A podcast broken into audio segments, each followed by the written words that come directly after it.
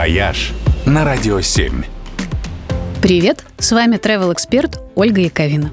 В это воскресенье в Европе начинается Адвент – специальное предрождественское время, когда открываются базары, загораются лампочки, улицы начинают пахнуть глинтвейном и пряниками, и стартует официальное голосование по выбору новой столицы Рождества.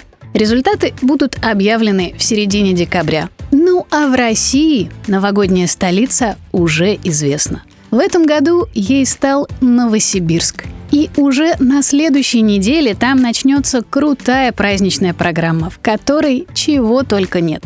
Обещают, например, Всероссийский съезд Дедов Морозов, который закончится праздничным парадом.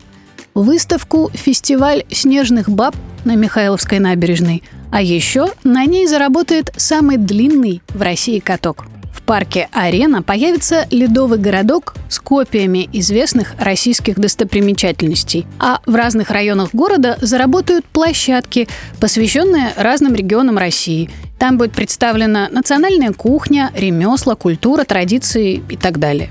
С 1 декабря улица Ленина, одна из главных магистралей города, на два месяца станет полностью пешеходный и превратиться в грандиозный рождественский базар. Здесь чуть ли не каждый день будут гуляния, песни, танцы, ярмарки и маскарады. Обещают и инновационное развлечение. Можно будет, например, сгенерить цифровую снежинку по отпечатку своей ладони, а потом из них устроят электронную метель. Будут и фестивали сибирской бани, рождественских колокольных звонов. В общем, в Новосибирске и раньше хватало интересных поводов для поездки, а теперь уж сам Дед Мороз велел. «Вояж» только на Радио 7.